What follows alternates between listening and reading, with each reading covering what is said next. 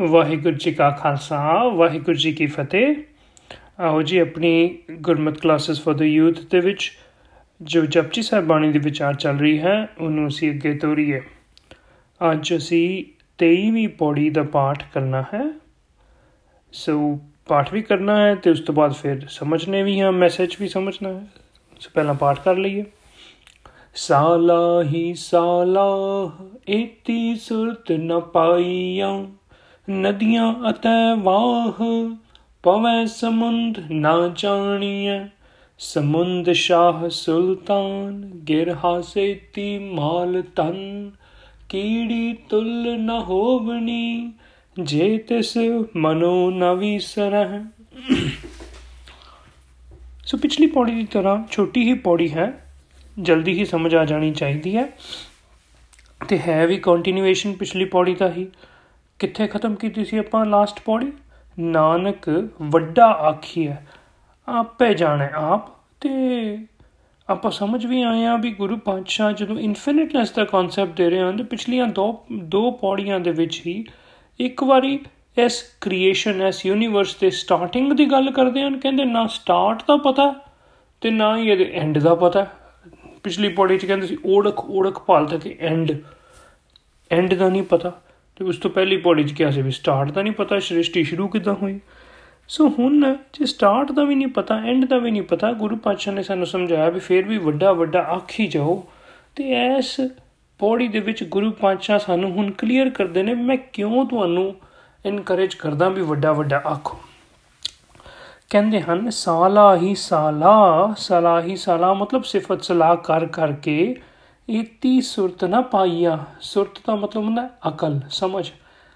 ਮਤਲਬ ਉਹਦਾ ਇਹਦੇ ਸਿਫਤ ਸਲਾਹ ਵੱਡਾ ਵੱਡਾ ਆਖਣ ਨਾਲ ਰੱਬ ਜੀ ਨੂੰ, ਇਹ ਸਮਝ ਨਹੀਂ ਆ ਜਾਣੀ, ਇੰਨੀ ਅਕਲ ਨਹੀਂ ਆ ਜਾਣੀ ਵੀ ਰੱਬ ਜੀ ਕਿੰਨੇ ਵੱਡੇ ਹਨ। ਅੱਛਾ, ਗੁਰੂ ਸਾਹਿਬ ਜੇ, ਇਹ ਅਕਲ ਨਹੀਂ ਆ ਜਾਣੀ ਤੇ ਫਿਰ ਅਸੀਂ ਕਿਉਂ ਕਰਨੀ ਹੈ ਸਿਫਤ ਸਲਾਹ? ਹੁਣ ਉਹਦੇ ਵਾਸਤੇ ਗੁਰੂ ਪਾਤਸ਼ਾਹ ਇੱਕ ਐਗਜ਼ਾਮਪਲ ਲੈਂਦੇ ਨੇ ਸਮਝਾਉਣ ਦੇ। ਕਹਿੰਦੇ, ਨਦੀਆਂ ਅਤੇ ਵਾਹ ਵਾਹ ਹੁੰਦਾ ਨਾਲੇ। ਮਤਲਬ ਛੋਟੇ ਛੋਟੇ ਵਾਟਰ ਬਾਡੀਜ਼ ਛੋਟੀਆਂ ਨਦੀਆਂ।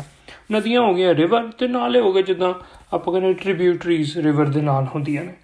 ਸੋ ਕਹਿੰਦੇ ਨਦੀਆਂ ਤੇ ਨਾਲੇ ਨੇ ਜਿਵੇਂ ਇਹਨਾਂ ਦੀ ਐਗਜ਼ਾਮਪਲ ਦੇਖਦੇ ਆ ਇਹਨਾਂ ਦਾ ਮਕਸਦ ਕੀ ਹੁੰਦਾ ਹੈ? ਇਹਨਾਂ ਦਾ ਏਮ ਕੀ ਹੁੰਦਾ ਹੈ? ਪਵੇਂ ਸਮੁੰਦ, ਮਤਲਬ ਕਿ ਇਹ ਸਮੁੰਦਰ ਦੇ ਵਿੱਚ ਜਾ ਕੇ ਮਿਲ ਜਾਂਦੇ ਹਨ। ਜਿੰਨੀਆਂ ਵੀ ਨਦੀਆਂ ਨੇ ਰਿਵਰਸ ਨੇ ਟ੍ਰਿਬਿਊਟਰੀਜ਼ ਨੇ, ਇਹ ਉੱਪਰੋਂ ਪਹਾੜਾਂ ਤੋਂ ਸਟਾਰਟ ਹੁੰਦੀਆਂ ਨੇ। ਤੇ ਇਵੈਂਚੁਅਲੀ ਇਹ ਸਮੁੰਦਰ ਦੇ ਵਿੱਚ ਓਸ਼ਨ ਦੇ ਵਿੱਚ ਜਾ ਕੇ ਮਿਲ ਜਾਂਦੀਆਂ ਹਨ।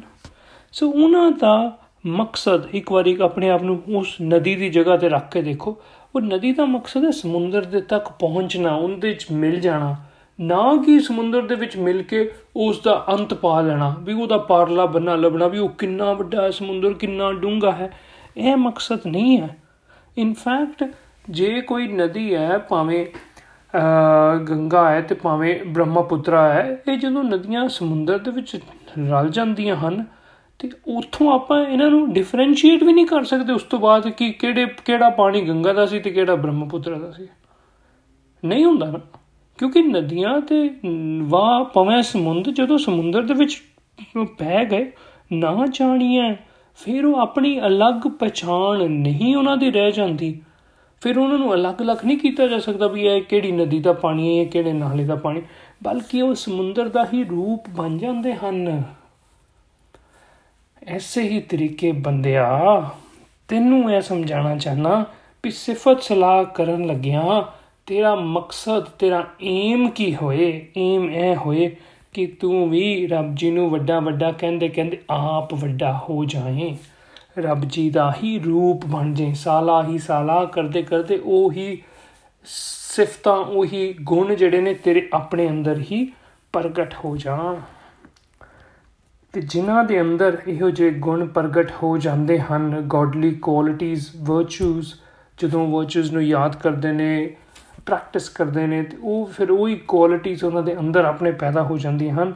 ਗੁਰੂ ਪਾਤਸ਼ਾਹ ਕਹਿੰਦੇ, ਉਹਨਾਂ ਦੀ ਕੀ ਅਵਸਥਾ ਹੈ?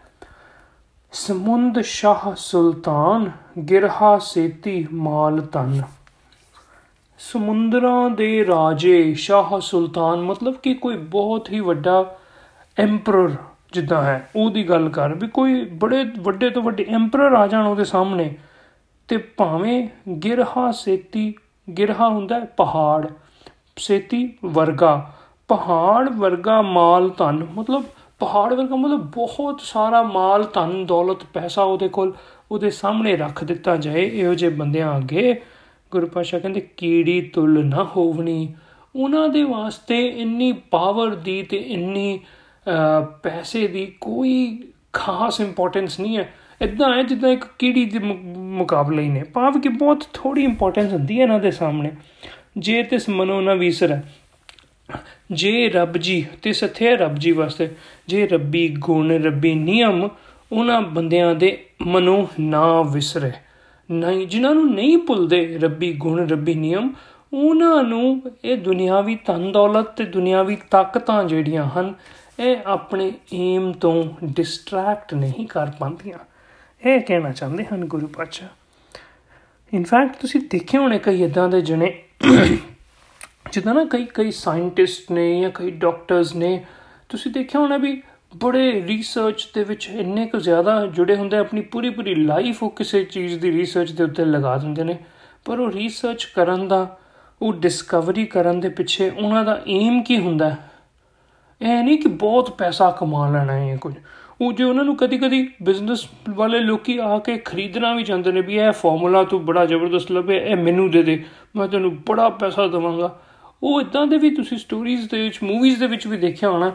ਕਈ ਸਾਇੰਟਿਸਟ ਨੇ, ਕਈ ਡਾਕਟਰਸ ਨੇ ਜਿਹੜੇ ਇਹ ਪਾਵਰ ਤੇ, ਇਹ ਪੈਸੇ ਦੇ ਪਿੱਛੇ ਆਪਣੇ ਜਿਹੜੀ ਹੈ ਏਮ ਨੂੰ ਡਾਇਲੂਟ ਨਹੀਂ ਹੋਣ ਦਿੰਦੇ। ਉਹ ਕਹਿੰਦੇ, ਨਹੀਂ, ਸਾਡਾ ਏਮ ਤਾਂ ਹੈ ਕਿ ਦੁਨੀਆ ਦੇ ਵਾਸਤੇ ਕੋਈ ਚੰਗੀ ਚੀਜ਼, ਕੋਈ ਚੰਗਾ ਕੰਮ ਕਰਕੇ ਜਾਈਏ to make a difference to this world ਤੇ ਉਹ ਪੈਸੇ ਦੇ ਪਿੱਛੇ ਵੀ ਨਹੀਂ ਜਾਂਦੇ ਤੇ ਤਾਕਤ ਤੋਂ ਵੀ ਨਹੀਂ ਡਰਦੇ। ਸੋ ਇਦਾਂ ਹੀ ਗੁਰੂ ਪਾਸ਼ਾ ਉਹਨਾਂ ਦੀ ਗੱਲ ਕਰ ਰਹੇ ਨੇ। ਜੇ ਤਿਸ ਮਨੋ ਨਾ ਵਿਸਰੇ, ਜਿਨ੍ਹਾਂ ਨੂੰ ਰੱਬੀ ਨਿਯਮ, ਰੱਬੀ ਗੁਣ ਅੰਦਰੋਂ ਨਹੀਂ ਭੁੱਲਦੇ, ਉਹ ਫਿਰ ਸਮੁੰਦ ਸ਼ਾਹ ਸੁਲਤਾਨ ਗਿਰਾ ਸਿਤੀ ਮਾਲ ਤੁਹਾਨੂੰ ਕੀੜੀ ਮੁਕਾਬਲੇ ਦਾ ਸਮਝਦੇ ਹਨ। ਅੱਛਾ, ਹੁਣ ਇਸ ਬੋਡੀ ਦੇ ਵਿੱਚੋਂ ਜਿਹੜਾ ਅਸੀਂ ਮੈਸੇਜ ਲੈਣਾ ਨਾ, ਉਹ ਹੈ ਕਿ ਗੁਰੂ ਪਾਤਸ਼ਾਹ ਕਿਧਰੇ ਵੀ ਸਾਨੂੰ ਇਸ ਗੱਲ ਤੋਂ ਡਿਸਕਰੇਜ ਨਹੀਂ ਕਰਦੇ ਕਿ ਕ੍ਰੀਏਸ਼ਨ ਨੂੰ ਐਕਸਪਲੋਰ ਨਹੀਂ ਕਰਨਾ ਨੇਚਰ ਨੂੰ ਡਿਸਕਵਰ ਨਹੀਂ ਕਰਨਾ। ਇਨਫੈਕਟ ਇਨਕਰੇਜ ਕਰਦੇ ਨੇ ਕਿ ਵੱਧ ਤੋਂ ਵੱਧ ਕਰੀਏ ਐਕਸਪਲੋਰ ਪਰ ਸਾਡਾ ਜਿਹੜਾ ਏਮ ਹੈ ਨਾ, ਸਾਡਾ ਮਕਸਦ ਹੈ ਉਹ ਐਕਸਪਲੋਰੇਸ਼ਨ ਦਾ, ਉਹ ਡਿਸਕਵਰੀ ਦਾ, ਉਹ ਡਿਫਰੈਂਟ ਹੋਏ। ਉਹ ਉਸ ਕ੍ਰੀਏਸ਼ਨ ਦਾ ਅੰਤ ਪਾਣਾ ਨਾ ਹੋਏ ਮਕਸਦ। ਮਕਸਦ ਹੋਏ ਉਸ ਡਿਸਕਵਰੀ ਦੇ ਵਿੱਚੋਂ ਕੁਝ ਨਵਾਂ ਗੇਨ ਕਰਨਾ, ਕੁਝ ਨਵੀਂ ਨੌਲੇਜ ਕੁਝ ਨਵੀਂ ਲਰਨਿੰਗਸ ਤੇ ਉਸ ਲਰਨਿੰਗਸ ਦੇ ਦੁਆਰਾ ਕਿਵੇਂ ਇਸ ਸੰਸਾਰ ਨੂੰ, ਕਿਵੇਂ ਇਸ ਯੂਨੀਵਰਸ ਨੂੰ ਹੋਰ ਅੱਛਾ ਬਣਾਉਣਾ। ਇਹ ਬੜਾ ਸਮਝਣਾ ਜ਼ਰੂਰੀ ਸੀ। ਔਰ ਕਿਉਂਕਿ ਕੋਈ ਮੈਨੂੰ ਡਰ ਹੈ ਵੀ ਕੋਈ ਗਲਤ ਨਾ ਲੈ ਲੇ, ਇਹਨੂੰ ਇਸ ਸੈਂਸ ਵਿੱਚ ਨਾ ਯੂਜ਼ ਕਰ ਲੇ ਵੀ ਅੱਛਾ ਜੀ, ਮੈਂ ਤਾਂ ਡਰੱਗਸ ਲੈਣਾ ਸ਼ੁਰੂ ਕਰਨ ਲੱਗਾ ਨਸ਼ੇ ਕਰਨਾ ਸ਼ੁਰੂ ਕਰਨ ਲੱਗਾ, ਇਹ ਸੋਚ ਕੇ ਵੀ ਇਹ ਐਕਸਪਲੋਰ ਕਰਨੇ ਨੇ ਨਸ਼ੇ। ਨਹੀਂ ਇਦਾਂ ਦੇ ਮਕਸਦ ਨਾਲ ਨਹੀਂ, ਗੁਰੂ ਪਾਤਸ਼ਾਹ ਦੇ ਇੰਟੈਂਟ ਨੂੰ ਸਮਝ ਕੇ ਅਸੀਂ ਨੇਚਰ ਨੂੰ ਗੋਡਸ ਕ੍ਰੀਏਸ਼ਨ ਨੂੰ ਐਕਸਪਲੋਰ ਕਰਨਾ ਹੈ ਤੇ ਉਸ ਕ੍ਰੀਏਸ਼ਨ ਦੇ ਵਿੱਚ ਉਸ ਨੇਚਰ ਦਾ ਹੀ ਰੂਪ ਬਣ ਜਾਣਾ ਹੈ। ਭਾਵ ਉਹਦੇ ਨੂੰ ਐਡਮਾਇਰ ਕਰਦੇ ਕਰਦੇ ਉਹਨੂੰ ਇੰਜੋਏ ਕਰਨਾ ਹੈ, ਆਪਣੀ ਲਾਈਫ ਦੇ ਵਿੱਚ ਉਹਨੂੰ ਅਪਲਾਈ ਕਰਨਾ ਹੈ, ਉਹ ਲਰਨਿੰਗਸ ਨੂੰ ਡਿਸਕਵਰੀਜ਼ ਨੂੰ। ਇਹ ਹੀ ਅੱਜ ਦਾ ਮੈਸੇਜ ਸੀ ਜੀ। ਵਾਹਿਗੁਰੂ ਜੀ ਕਾ ਖਾਲਸਾ, ਵਾਹਿਗੁਰੂ ਜੀ ਕੀ ਫਤਿਹ।